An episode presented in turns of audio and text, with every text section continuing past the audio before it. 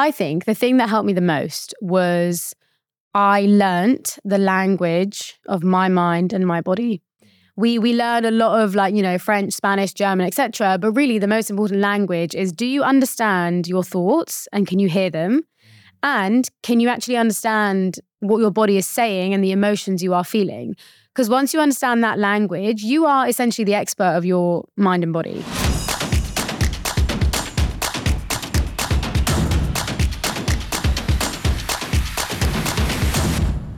Maya Raichoora, absolutely delighted to have you on the show, the Purpose Led Leadership podcast. We've been speaking on Instagram and a little bit on LinkedIn. I've followed your story with great interest. So, for those that don't know you, tell us a bit about you. Tell us your what you do now, and then go into your journey from school. Gosh, how long do we have? Um, okay, so at the moment, I am the founder and CEO of Remap Mental Fitness. So, my personal and professional mission is to basically build the Nike of mental fitness and make this idea of training the brain as common as training the body. Um, I'm also a one to one coach for elite athletes, CEOs, and very high performing visionaries. Basically, I want to help people go from good to amazing, like the top 1%. Yeah. Um, so obviously, yeah, I didn't just like, you know, I wasn't born and this just happened. Um, school, let's go to school. So um, I was a very high achieving individual. Mm-hmm. Uh, like I did very well at school. I'm South Asian. That was kind of like expected. But I also was very into sports. So I played badminton professionally for county, country. And that was like my thing. I kind of thought that I would take that very far. Um, and I was training, you know, five, six times a week, and it was it was my world, like absolutely my world. Um, but I basically, um, maybe at the age of about fifteen, started basically getting some symptoms in my stomach. Uh, so it started to like hurt a bit, and then when I went to the loo, it was really painful. And actually, I started seeing uh, blood quite often. And obviously, when you're 15, you're like, uh oh, let's go to the doctor. So I did that. Um, and, you know, you go through the whole process of doing the tests and going on some medication. And it was fine. Like, I, actually, life was pretty okay. And I continued with my life. I kept training in badminton. I was still, you know, doing my GCSEs, etc. Um, I kind of ignored it, if I'm honest. Uh, it didn't really affect me.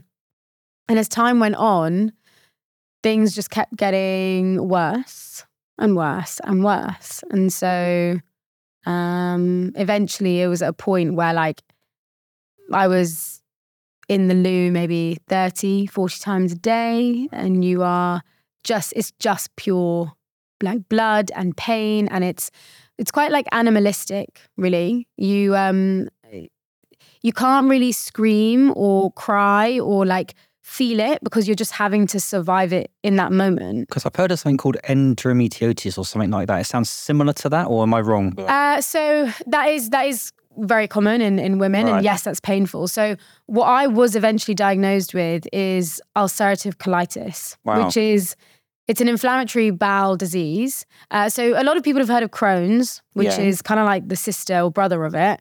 Um, but colitis basically affects your large intestine. So it's everything from how you absorb food, water, to essentially going to the loo. And it's funny because, you know, these are things we take for granted. Yeah, yeah. You don't you don't think about how does your body actually help you go to the toilet. And I get it, it's a bit weird to talk about, but actually when it's really impacted, yeah. you realize how scary it is when that part of you doesn't really work. It's also obviously debilitating. Oh, I I don't even think there's a word to describe the the impact it had physically but mentally as well. Because as a as a woman who is you know a teenager yeah. you suddenly are wearing adult nappies every day. You are not feeling very good in yourself. People don't also know about it. I didn't tell anyone about yeah, it right. because i think it was well it was really embarrassing. Like telling your friends that yeah, this is happening. So it's like or, going to the loo like every five minutes or ten minutes, effectively, right? Yeah, yeah, and and I think to be fair as well, it's like I didn't know what was happening. Like I was really scared. I was really scared because there was no solution. I was just on medication after medication, infusion after infusion. And like at 17, 18, I was on about 60 tablets every day. Right. Okay. And, you know, is that a way to live? I, I just, no. So, how, isn't. so we we can go, go go deeper in that. I mean, that's I don't know how long you had it, but maybe you can answer that question. But how did it affect you mentally? Because physically, you know, we can guess, we can see, and I'm sure it was it affected you physically and the pain and everything else, and stopped you doing various things. But mentally, talk about that. So mentally, I think it was two two major ways. Um, the first being uh, shame. I because I didn't tell anyone, so I've had it for uh, about ten years now. But the first, You still got it now. well, it doesn't go away, but Right. I I am not affected by it, is what I'll say. So I'm not on any medication, etc. But which is pretty unheard of. But you know, it's a it's a chronic illness. But um, shame was a big one because I didn't tell anyone. And I think when we feel like we can't actually say what's going on in our life and be honest about it, it really weighs on you. Like it really weighs on you to the point that like I had to lie about a lot of things or I was basically living a secret life, but not because I wanted to, because I just felt so embarrassed and ashamed of what was happening. So mentally that can really weigh on you because I lost friends. I lost my social skills. And the other thing mentally was like, you know, there's that saying where it's like, um, you get knocked down seven times and you just get back up eight. I was actually living that because, you know, being in hospital six or seven times and the way the cycle happens is like you get a flare up and that's that can last for maybe like, you know, four weeks to four months, Yeah. depending on what you do. Yeah. Then I'd go into hospital. Then I'd have maybe a month where life was okay again and it would happen again. Wow. And it, just imagine that cycle where you think you're okay and then again life hits you.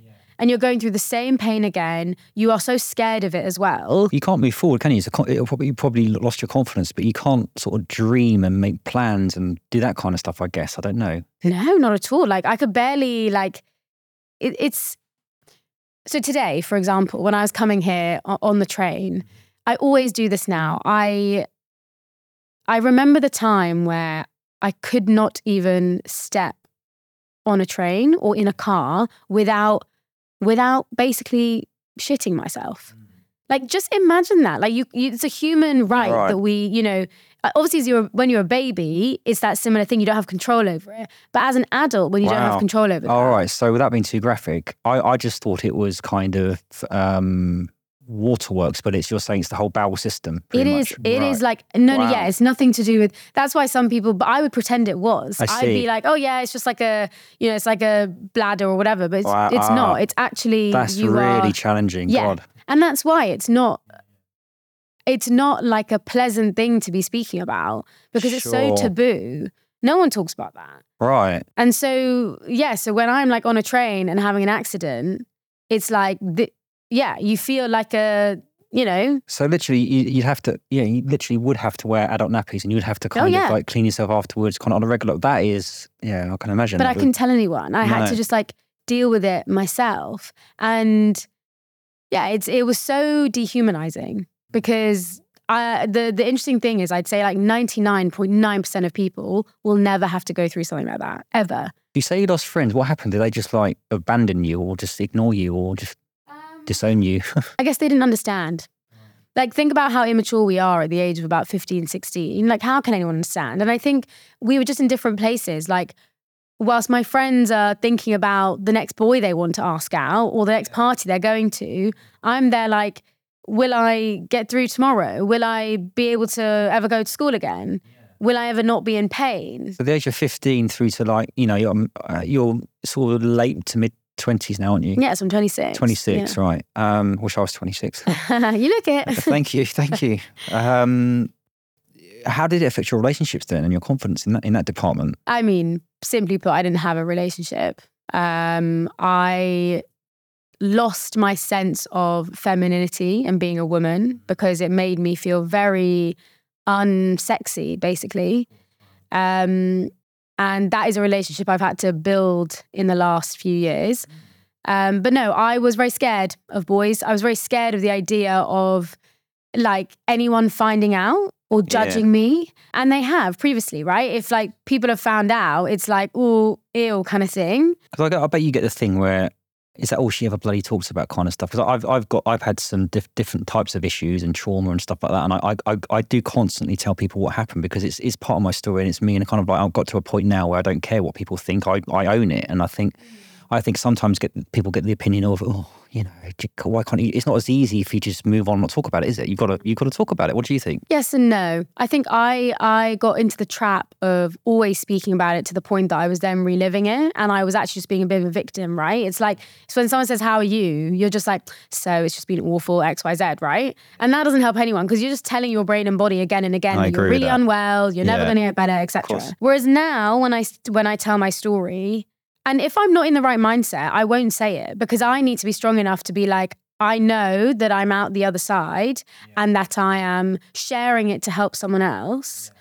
But you do, I have had to kind of train myself to say my story so that it, it's not me reliving it. No, it's part of you, but it doesn't, it doesn't, yeah. it doesn't define it's me. Not, yes. Yeah, exactly. absolutely right. It's made me who I am today. Mm but it doesn't define me. And something I so I was listening to a podcast, I think like, I don't know when, a few few days ago, and the guest was saying that him getting diagnosed with an illness was the best thing that's ever happened to him. And he's so grateful for it. And I thought to myself, is that true for me? And I can honestly say, no. I am not going to sit here and be like, I am so glad I went through all of that pain and suffering for like five, six years. I'm never going to say that, like, yeah, it's the best thing that's happened to me. I understand why people say that because obviously I wouldn't be doing what I'm doing today.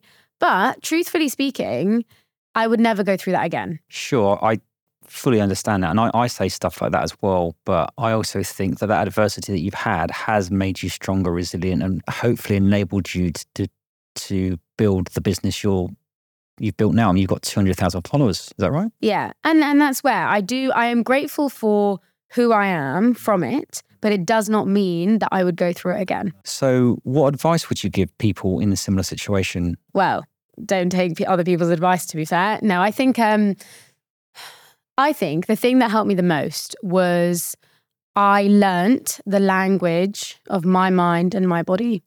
We we learn a lot of like you know French, Spanish, German, etc. But really, the most important language is: do you understand your thoughts and can you hear them? And can you actually understand what your body is saying and the emotions you are feeling? Because once you understand that language, you are essentially the expert of your mind and body. You are. And um, I'm going to be a bit controversial here.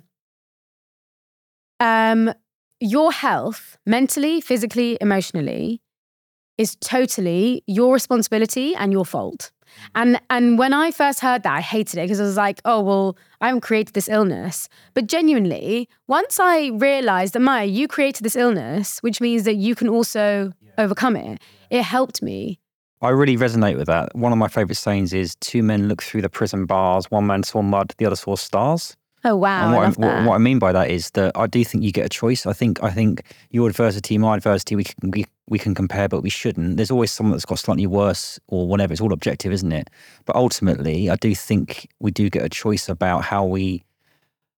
You know, it's not what happens to us; it's how we deal with it. I know, I know it's a very common statement, but I do think that we are in charge in that way. Yeah, and and I think that's a really brave thing to admit because the amount of people I hear saying, oh, but my mental health is bad because of my boss or because of yeah, my work right. or because of my parents. Fine. Yeah, I agree yeah. that plays a role. Yeah, yeah. But you can control who you're around, what you're doing, and how you live your life. So, and I'm very, very clear with that, that we cannot blame it on other people. It is us. We have to take control of it. But even if it is their fault, it doesn't actually matter because by you saying it's their fault, it's not actually going to change anything. Exactly is blame just doesn't help anyone. You know, you're the one drinking the poison. Yeah. So talking talking about your stuff on Instagram, and it's, it's fascinating. It's very up my street. You talk about emotions and feelings and all this kind of stuff. But I agree with you. I think you've mentioned things like thoughts aren't necessarily real. And people say, "What do you mean thoughts aren't real?" In my in my experience, is that the majority of our thoughts that come into our mind, they're from outside people or outside things, not actually our thoughts. Talk to us about all that kind of world. Yeah. So um, generally, like obviously, w- when we're growing up, you're gonna your brain is basically it's like a sponge. It will take in what your parents have said, what your teachers have said, what you've heard online. And obviously now we're on social media, there's so much more coming in, right? So that's kind of like our brain will get wired based on what's coming in from it, like around us, etc. Now, I, I wouldn't say that our thoughts aren't real. Every thought is valid, but it's we have to question them. They're not all going to be they're not all going to serve us. They're all not going to you know be productive. So i think that's why if we can have the self-awareness to be like okay i'm having this thought which might be i don't know i'm not a very good public speaker. Is it true? Maybe it is. Fine. What do we need to do to change that if you want to? But also is it true? Like i'm not good enough or she's prettier than me. Like those are the thoughts that really lower Yeah. our potential. Yeah, yeah. And I think it's that thing of thoughts are essentially the language of your brain. And, you know, there are many ways to navigate them. And I think a lot of people are like, oh, I just I just want to meditate and like, you know, make all my thoughts go away. Honestly, that's impossible. That is impossible. You cannot just get rid of all your thoughts. The key is being able to see them without judging them. That's what's key.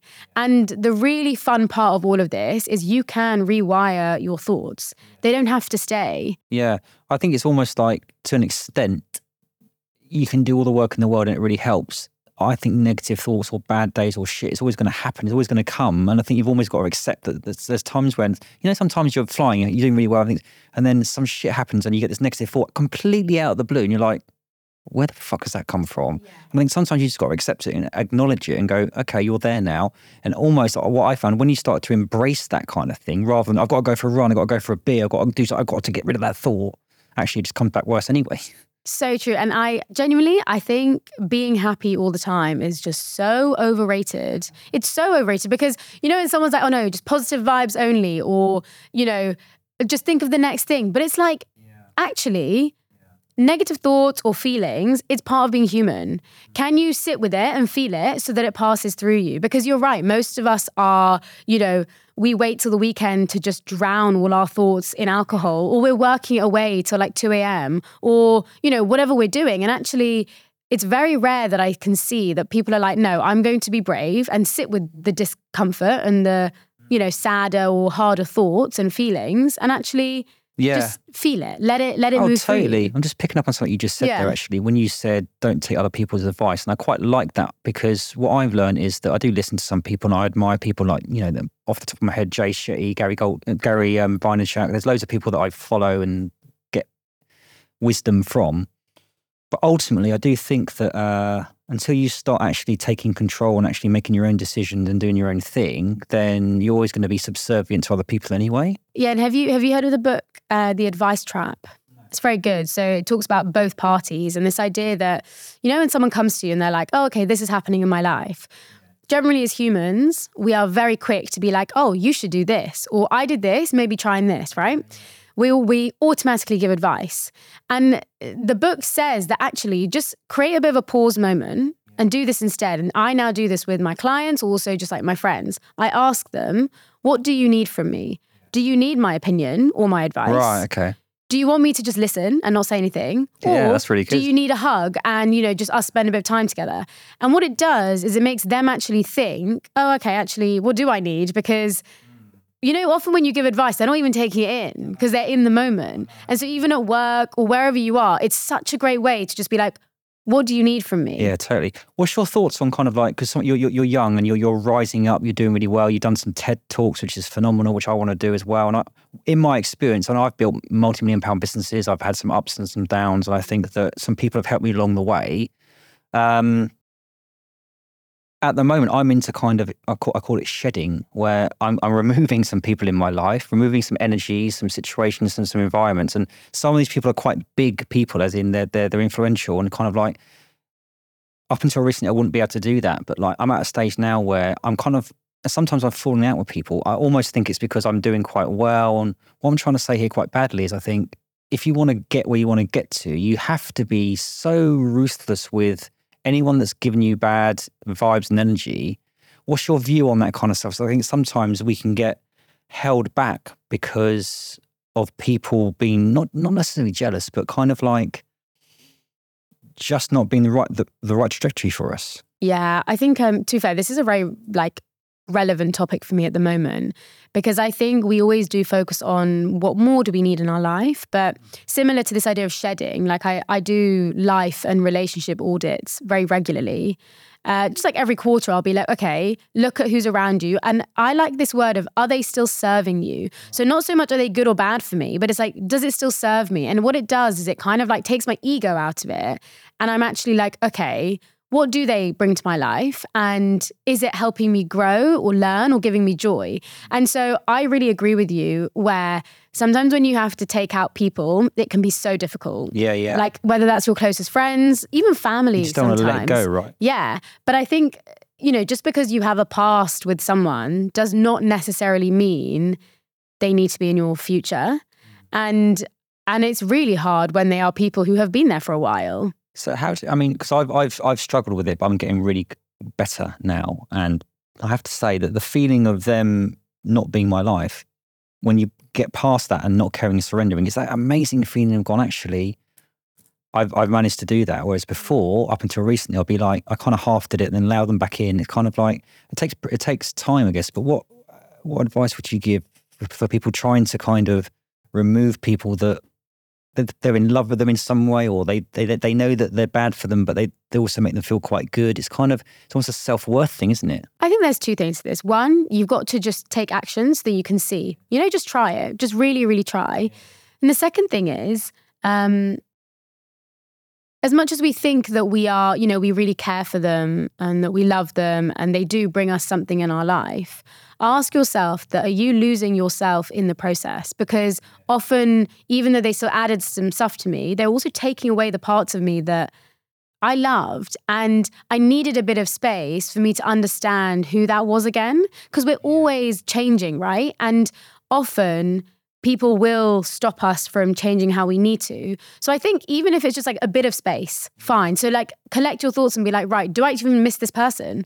Often I do this and I'm like, I don't even miss them. And that to me shows that, that a lot. Yeah. okay, interesting. Maybe, you know, they don't yeah. need to be there. You come across very articulately, very confidently, very clear. You've got a good charisma, good personality. It's all fake. So lots of lots of compliments here. Thank you. Um, surely it's not fake. Surely not. Um, so I want to talk to you about relationships. I want to talk to you about the relationship you have with yourself and how that's changed. Okay. And also the relationships you have with family, with you know how how and how important do you think that that that is to you? Yeah. Um. So the relationship with myself, like this, this is changing all the time. Um. I I guess there's many different ways to look at this, uh, but I'll talk about the couple of things that recently have been really, really helpful for me. Um, so I always treat myself like my best friend, especially when it comes to you know negative thoughts or if i'm not feeling great. It's funny when when i used to not feel great i'd be like oh my like what the hell? Like you know just get over it or just move on or what's wrong with you? But if my friend came up to me and was like my i'm feeling a bit anxious yeah. would i ever say that to them? No. Sure. So in those moments i i'm just like to myself maya be your best friend. And what it's been doing is it's just created this relationship where I am kind to myself, but I'm also like, you know, tough love as well. Yeah. But I'm fair and I like okay. that.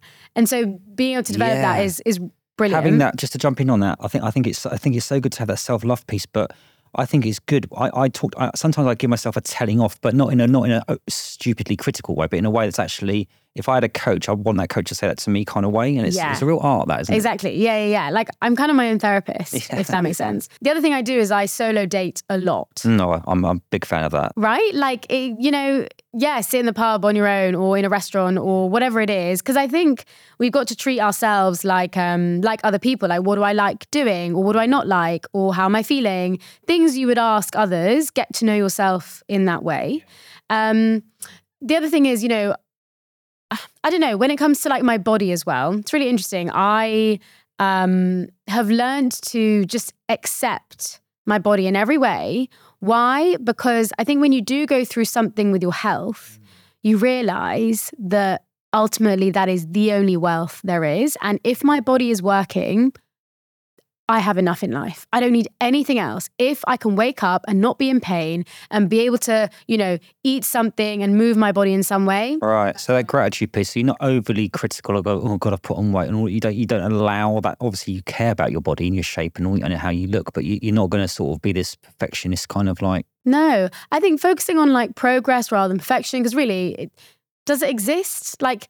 You know, it was something that I learned when I was at school, which I really liked. So my um, my background, my parents were born and raised in Kenya, so I spent a lot of time in Africa. Yeah, and um, when I was in the UK, you know, perfect and beautiful was blonde, blue eyes, quite skinny. That was like okay. In Africa, so in Kenya, beautiful and actually status is women who are like quite overweight actually. They they're quite big. They you know they they're quite loud things like that. And really i had Right. these two Wow. ideas of beauty and perfection that were completely opposite. And it's a bit like you know i love philosophy and like how plato says we understand what the idea of beauty is but it's just an ideal. Like there are that has projections in different places. And i think culturally i'm glad that i grew up with that to be like you know That's very similar to wealth. I mean, people see wealth as money and status and cars and houses, and I, I see wealth as how you treat people, your purpose, what you're giving to the world, and impact, all that kind of stuff. Obviously, money plays a part in that. Yeah. Yeah, I think there's I think it's Robin Sharma. He has these like eight forms of wealth and that's similar what you said. It is money, but it's also like self-mastery. He has one which I love, which is adventure. I think that's Oh, so I love good. that. Isn't that amazing? Yeah, like just yeah, have a bit more fun in life. When you get Yeah. older, what do you do for fun? Yeah, Everyone's yeah. like, I don't know. I see. So it should be one of your sort of one of the values. For, I think having fun should be a value. We'll talk about values in a minute, but we kind of like the journey. Kind of like you had it for ten years, between fifteen and twenty five. It sounds like it calmed down a little bit the last two or three years. But at what point did you start accepting it, talking about it, owning it, and kind of like moving through it? Do you think? to kind of like fill in a bit of the story. So wh- when I was, um, it was like August 2017 or 18, I was in hospital and I basically couldn't go to uni. So I was going to Bristol and I really wanted to study innovation. It was like my dream. It sounds lame, but it was. Um, and yeah, I was told I couldn't go. I was just too unwell. And so I spent a lot of that year just unwell and all of that. But I would constantly practice like visualization and seeing where I wanted to go, etc. And then I did end up going to uni. Mm-hmm. And actually, I had the best like three and a half years of my life. Like I, you know, was feeling way better. I was still on a lot of medication, but I was feeling way better. I was able to be a bit normal again, be in society, like learn all of that. Yeah. And you know what was so nice? I finally felt free of the disease. Like I was like, "My, this is amazing. You've been training your mind. You have like overcome something that should have destroyed you. Like should have. And then it happened again. Yeah, I had my ninth flare. And this one was like, this one, I I didn't even react. I was just like, that is it now. I do not want to live my life like this anymore. I don't want the surgery. I don't want to be in this pain. So, truly, I was so at peace with just letting go. I, I did not Wow. want to even. It, it was actually the happiest decision for me to be like, I'm finally okay with just like, I don't want to, I don't want to keep trying. I don't want to keep fighting or trying. Yeah. I am so happy to give up now. I didn't have the energy in me. Wow. And this was in my master's year. And I was doing my master's at the same time. And I was like, oh my God. That was like a spiritual moment in a way, no? Yeah, in, in a way that it was like, I didn't, yeah, it's, you know, everyone's always like, oh, what kept you fighting? But actually, I didn't want to. I didn't fight anymore. Properly surrendering. Yeah, I just stopped. I was like, I couldn't do it. How did that? How did that? Obviously, that changed your attitude and your relationship with the disease, which is a disease. Is it would you, or condition? What Yeah, you, disease, yeah. Okay. It sounds like that moment also affect, uh, affected you positively in terms of how you looked at life in general. Would you say or not? Not just yet, because at that point, I felt like the disease had won and I was just not strong enough to do it. Like I, when I say I surrendered, I wasn't surrendering for the right reason at that point. I was surrendering because I actually couldn't do it. But that year, I, I, I made a massive risk, and I'm not, you know, I'm not saying anyone should do this, but I did come off everything, and I just used the power of my mind and emotions and regulation and having very hard conversations. And I'd say the biggest one was acceptance. And all I did, which took so much courage, was I put up my phone, I pressed record, and then I like posted this, I don't know, like was like a nine minute video on Instagram. And at this point, I literally had like, I don't know, 500, 600 followers. It wasn't like a big thing. And I just, I just said what I was, what I'd been going through. I was like, for the last eight years, this has actually been my life. None of you know this because I've kept it a secret. Um, and it just felt like this like black shadow came off me a little bit. Sure, yeah. I finally like said it. Even my family didn't know. wow. Like, yeah. it's just now I think about it, like, you know, w- the whole time you're just denying the existence of a disease. Yeah. And and it comes back at you, right? Because if you don't own it, it will fight even harder. And there's a whole nother basically like thing where our body will express what our mind suppresses. And for years I was just suppressing so many emotions, so many traumas, so many experiences. I love that. Your body will suppress what your mind expresses. Yes. Or And the other, so way, other way around. No, so you're, yeah, you will create disease, trauma, all of that if you don't address your emotions and what's actually going on in your Eventually, mind. it's like I was second class post. It will definitely, it will come eventually. yeah. You can, you can, you can run, but you can't hide. No, no, exactly. And and you ask, you know, a lot of people are like, oh, there's a rise in chronic illness. Yeah, but why? Actually look at the world we live in where none of us are taking the time to, you know, actually know who we are, feel our emotions, Yeah, yeah, do yeah, all of that. That's a huge, huge source of why we're getting more chronically ill. Oh, totally. I, I think, I, I don't know what the number is, but a very high percentage, I'd, I'd, I'd go as far as to say above 80 or 90% of people in this world, they're going to work, they're getting up, they're doing their thing, but they don't even know why they're fucking doing it. There's, there's no purpose to their lives. Um, I've been guilty of this in the past, not, not now, I'd say. And they're in denial or, or, or, or they're not willing, able, capable, won't even know how to actually just just be open, take the mask off and just be yourself. And it's it's not easy, but it's Yeah. so worth it. It is, but I do think, yeah, being yourself is bloody scary. And there's a, have you ever heard of this? I love it. It's this Japanese, I feel like the Japanese just know their stuff. There's a Japanese like um, idea that we have three faces. So one is the face we show to the public, which tends to be the most masked, like it's, you know, where we go to work and things like that. Then you've got the face which you show to like your your inner circle, like your friends, right? Or your family, Yeah, I the agree. ones who know you a little bit more, they understand you a bit. Then your third face is the one that only you can see, only you. No one else actually has ever seen it. It's just you.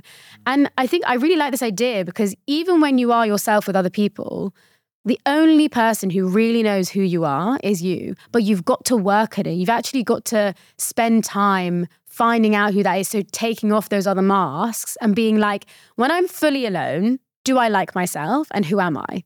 Like without your job, without your name, without everything, who are you?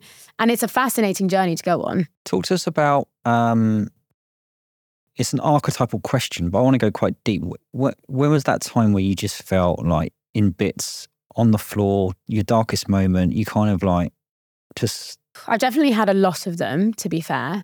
I think the one that probably really got me was this time in hospital. And it was just this doctor being like, I am so, so sorry. Uh, you like you just will be sick the rest of your life. And it was like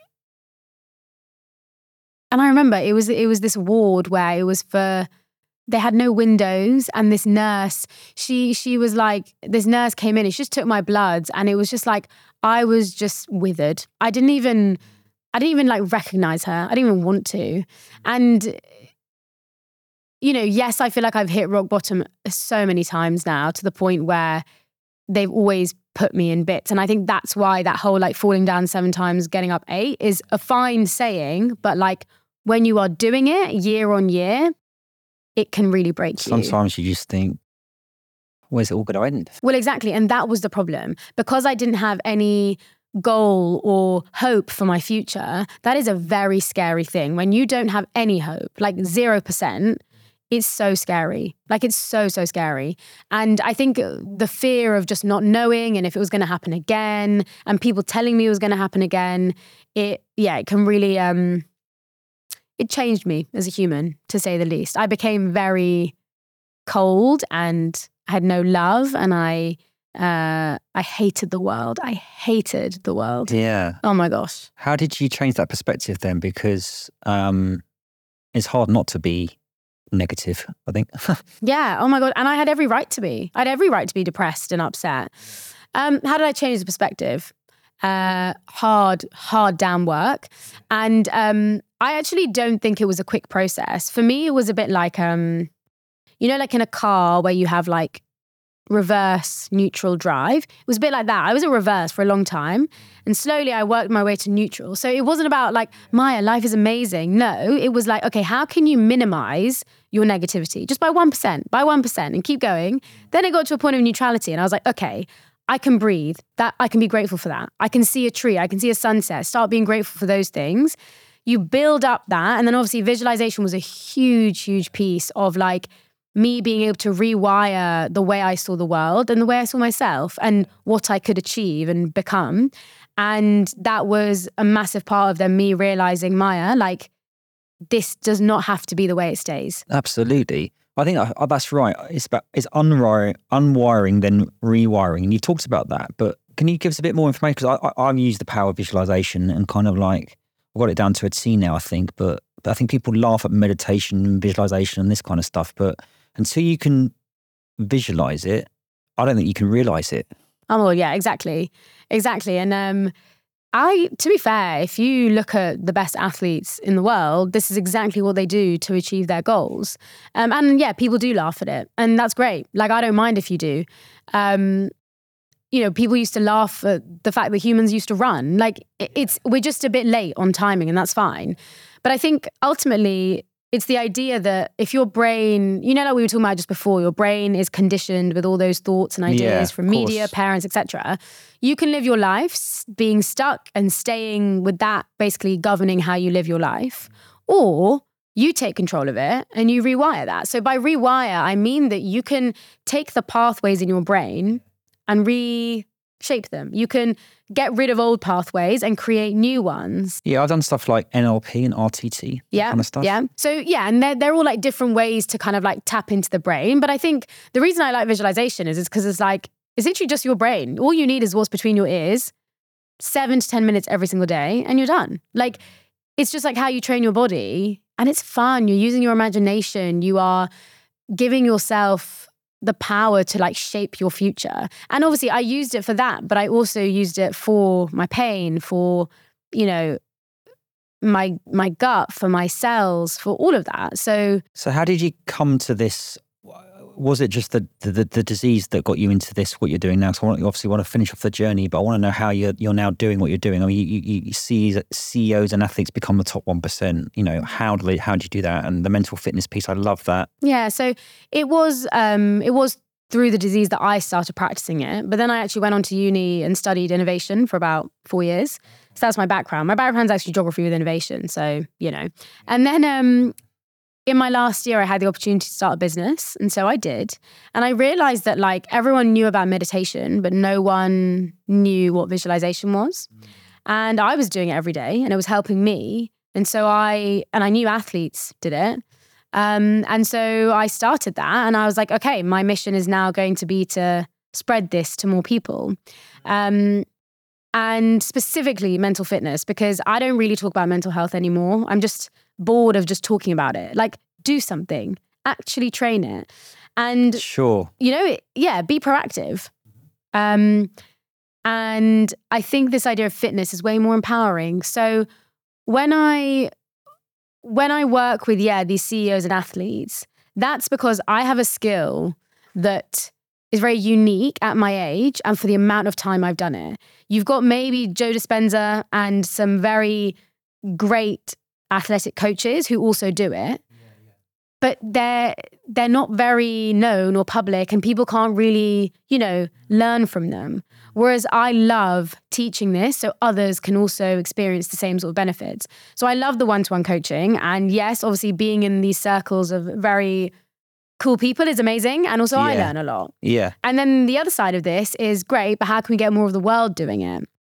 And that's where I love the events. I love the, you know, working with your Nikes, your Gymsharks. It's it's super fun. So is it a question on the one to ones? Is it a question of imagine the best version of your future self, Chris? What does you what do you look like? What do you feel like? What are you dressing like? Is it is it that kind of technique or is it Can be. I teach five types of visualization. So you've got outcome, which is similar to what you said. So you're building motivation, power, etc.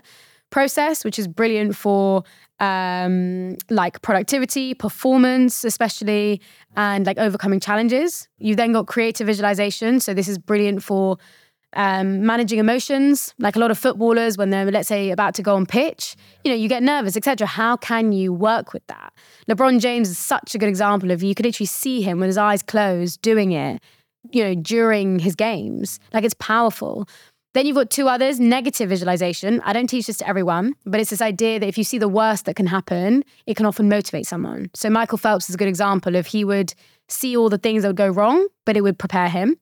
And then the last one is explorative or receptive. So this is brilliant for CEOs and, you know, executives who are thinking of starting their own thing or they're brainstorming new ideas, etc. It's a great way to create your mind like a whiteboard. And someone like Einstein or Nikola Tesla are good examples of that. So do you put your clients into some sort of meditative trance then or not? I guess you could call it that. Like ultimately, you know, they are yeah, like I'm guiding them through something.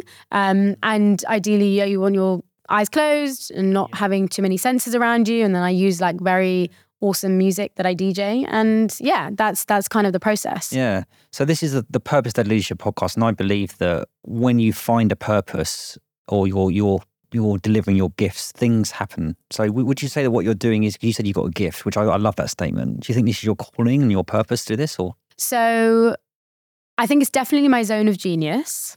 Okay and I love it. And I I see a big difference between my purpose and my passions. Like my passions I love doing, but my purpose is what I get out of bed for.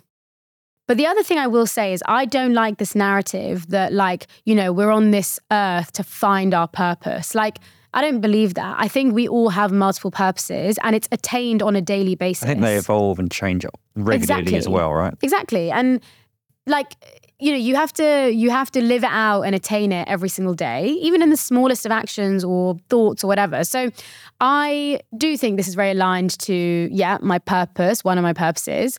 Um, and who knows if it will stay like that? Okay. i don't know. Well um, we're excited to find out definitely.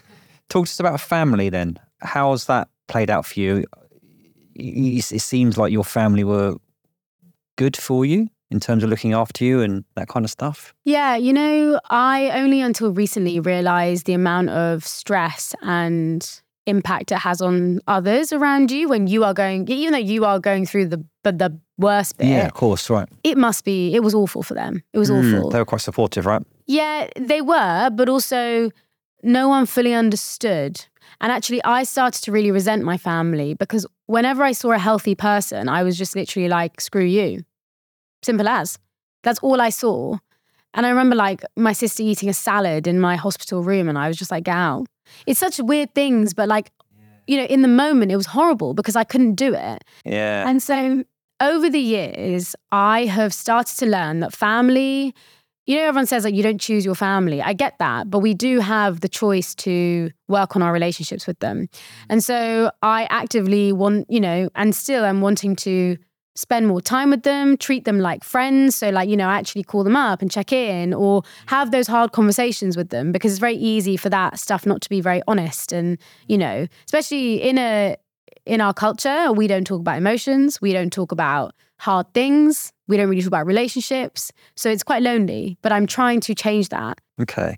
I mean, for such a, one, a young woman, you've got a very wise head on your shoulders. Well, got... I feel like 50 sometimes.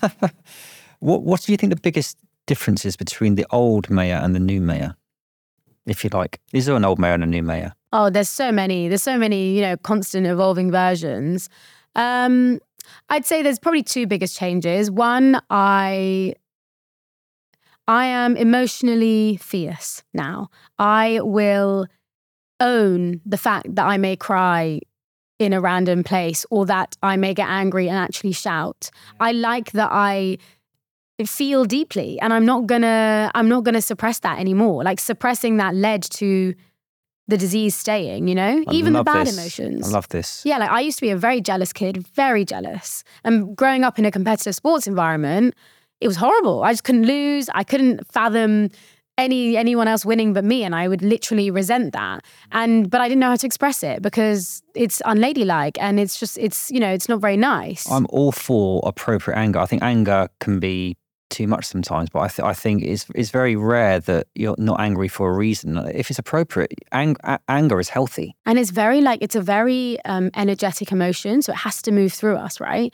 Like emotions are energy in motion. If we don't feel it in some way it's going to just stay in us for, I'm pretty sure it's an emotion will stay in your body for about seven years. And that's when the body keeps score, unless we can release it. And then that can play out in, into the diseases you talked about if it's not everything worked on. Yeah. Everything. Because then it just, it just festers in your stomach. So, yes, um, I'd say I'm emotionally fierce and I love that and I own that. Um, and the other thing is, I, I guess I always used to um, consider I was good enough or worthy if I was achieving something, uh, which I think is a very common thing for all of us. Um, and I am working and slowly I'm getting there on just being like, who cares? Like every day you wake up, you are breathing. That is it. So That's you're not one, although you've got two hundred thousand followers, you're not you're not one to sort of chase the the metrics and the numbers too much, or is that important? I think attaching to that is so dangerous. And and honestly speaking, when I post, I then just go away. I don't have any notifications on my phone. I don't see it. I don't get that dopamine hit. To me, social media is like, can I be of value to someone? Great. Like, and if I don't enjoy posting, I won't. And my rule is if your life offline is worse than yours online, stop posting Maya. So come on, what vices have you got? Some people, most people have got addictions to something, or they, or they, or they got bad traits and that kind of. You said you said you were fake earlier, which you're not. But come on, what, what, what's the real Maya? Oh gosh. um, no, I think I think I'm still I'm working on so much in my personality. You know, I still experience envy. Even like this week, I've been feeling really insecure about certain things, and it's not that you never experience those things. It's just that they either become a bit smaller in your life or you have the tools to handle them. So, yeah, I am a mess sometimes. I don't have my life figured out and I make mistakes, but I am not a mistake and I am not a failure. I am just, um, I guess I'm like a, the way I see it is like I'm a masterpiece and a work in progress all at once. You know, I'm working on myself, but I'm also damn fucking cool as well. See, I love that. You're not afraid to give yourself compliments in a public thing and all that kind of. And I used to be like, oh, I can't do that, but no, fuck that. You've got to feel like that. I keep swearing; it doesn't matter. It's my podcast. Yeah. Um, but I think I think that's uh, people can learn from that kind of stuff. I think people are scared to almost like um, self-proclaim themselves a little bit. Yeah, like selling yourself is difficult, right? I think, and especially as women, other women really judge that. They think it's like, right, of course, you know, really yeah. arrogant and stuff. And I get it, but I don't really see it as selling myself. I see it as I'm selling an idea that can really help people. And if my story is the one to do that, or if you know something like this is going to do that, cool. Yeah, yeah. Like that's fine. So you say you get you get angry, which is fine. Yeah. Uh, what what does piss you off then? I get angry when um, I get rejected. And obviously, in the business world, you know that is everywhere. Um, I am very good at judging my own emotions as well sometimes. So I catch myself. Um, sometimes I do just get angry. Like, you know, sometimes you just get those days where everything goes wrong, and that's also fine. Uh, and when I do, I actually love this is going to sound really lame. I like shouting when a train is going by. Why? That's random. Why'd you do that? Well, because no one can hear the scream, but I can scream as loud as I want. It is so good. And I honestly feel amazing. I just need to scream, or I'll go into my sc- car that. and I'll just scream. Yeah, yeah. That's yeah. it. And then I'm done. Do you feel you've still got demons then from any any or part of your life? Yeah, yeah, yeah. Of course. And hello to them. Like, I, I think it's that thing of like, I'm not scared of them anymore. And when they come, I welcome them and I'm constantly healing and learning new things and, you know, stuff like that. But yeah, these demons are there. I think it's just like, do you have the courage to face them? Yeah, we're kind of coming towards the end. Um, it's been fascinating. Although you come across as very confident, and you are, but you're a human being. What what what scares you? What what what do you get nervous and anxious about, or do you? What am I scared about or anxious about? I guess in full truth, like I always have a part of me that's like, what if I get ill again? But that is a thought I cannot afford to entertain. So it comes sometimes, but I won't let it stay because if I do, then you know, I'm giving it the chance to do yeah. that. Yeah, sure. Um, I think like you know, I, I don't know. I- There's nothing I'm like truly scared of. I think I've been in situations now which have scared me. It's made you more resilient, though, right? Yeah, yeah. Okay. You touched on how women can be a little bit judgmental, but we can all be judgmental, can't we? But on on the men and women thing, there's a lot of conjecture around on social media about what men do and don't do, what women do and what don't, women don't do, and there's different communities now. But it, it, it, it, in a headline way, what do you think men can do more of or be better at, if you like, to to help and support women, and also that question in reverse, women to men? Hmm. It's a great question. So, uh, and I don't know if I'll answer this necessarily in the right way. I do, I do genuinely believe that men, just the way they are physically built and etc., are probably better at certain things, right? And women, the same. The way I've, the thing I've been really like discovering at the moment is my masculine and feminine energy. I really, I really like playing with that. So when I'm doing an event, I go very masculine. On stage, I am like super assertive. I like don't show too much um, empathy, things like that, and it works for me because I don't know. It's it's an energy I love bringing. But then I also, for a very long time, was not connected to my feminine at all. And it was only recently in like a relationship and you know some people I'd met where they were like, Maya, like you're allowed to also be taken care of. I was like, what does that mean? yeah. But actually, connecting with my feminine has been so powerful because actually I have felt more myself where it's helped me balance that. And I think every single person, man and woman, you have equal amounts of masculine and feminine. Absolutely. But some people are going to be like 90% masculine, and that's why they won't really, you know, be that emotional or have that empathy that, you know, other people might have. But it's all about playing with those energies and understanding you can be strong with both. And something I realize is when I'm super masculine, it brings out a masculine side of men that clashes with me. Mm. Whereas when I show my femininity, they feel safe enough to show their femininity. And I love it. It's great. I think that's really important in a relationship. Is it, it's almost like allowing the person to be masculine or feminine. It doesn't ma- doesn't mean that you have to adapt. It's just that it, it's, it's it's okay. And for a man to be man to have feminine energy can actually be quite a quite a strong thing as well. oh my gosh, so strong. just whether it's masculine or feminine, it doesn't matter. I, th- I think that for a man to to to utilize his feminine energy can work wonders in many aspects, and the same for a woman. So I think you've articulated that really well, actually. Yeah, and and if anyone is interested in that, there's a great book by Sadhguru called Inner Engineering, and he talks about this because embracing your femininity doesn't mean you become more like a woman. It's not about that. It's just about um, connecting to a part of you that probably you have suppressed. And it's super important to, to get there. And so, you know, when it comes to how men and women can support each other, I think it's about understanding that dynamic relationship you have with yourself and those energies is then how you can bring that forward. That's a really good answer. So then, um, last few questions. Um, what's the what's the future look like for you? What's your plans for the future? World domination.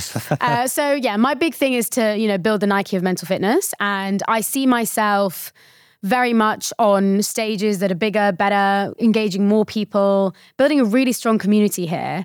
Um, and honestly, my future also looks like everything I'm doing now. You know, just enjoying my life, going on nice walks, keeping my health always, always at the forefront of everything I do. Like I will never sacrifice it again, even if it means stopping the business or whatever. I do not care. Yeah. I will never sacrifice my health. So that is my future: healthy, healed, and having a hell of a lot of fun. So what's fun to you then? I do love playing. I think, um, yeah, I think honestly, like I find joy in the tiniest of things. Joy is like a bit of like a GPS for me. You know, if I'm like with someone and I feel a bit of joy, cool, I'm going to stay there a bit longer. Or I get so much joy from like the sunset or just like going on a run. It's such simple things. And I love making the little ordinary things feel extraordinary to me. So by having fun, yeah, I play, I will swim, I will do whatever. Like it's every day it's a bit different. You know, this in itself is an adventure for me. Yeah, meeting you in person, I can I can feel your energy, and I hope as many people get to meet you in person as possible. I can see why you're doing what you're doing. It's really infectious. I can't wait to see what the future holds for you. Just before you do go, what advice would you give to young entrepreneurs out there trying to trying to make something of themselves? Oh gosh, there's so much, so much to say. I'd say that the one thing I would say, and I think this probably aligns very well with the whole podcast and the theme, is just ask yourself why. Just why is it that you want to do that? Because when you can connect to that bigger part of you, that bigger purpose or the thing that's just above your ego, right? Like, seriously think, like, what do I want? Why do I want it? And how do I want to feel?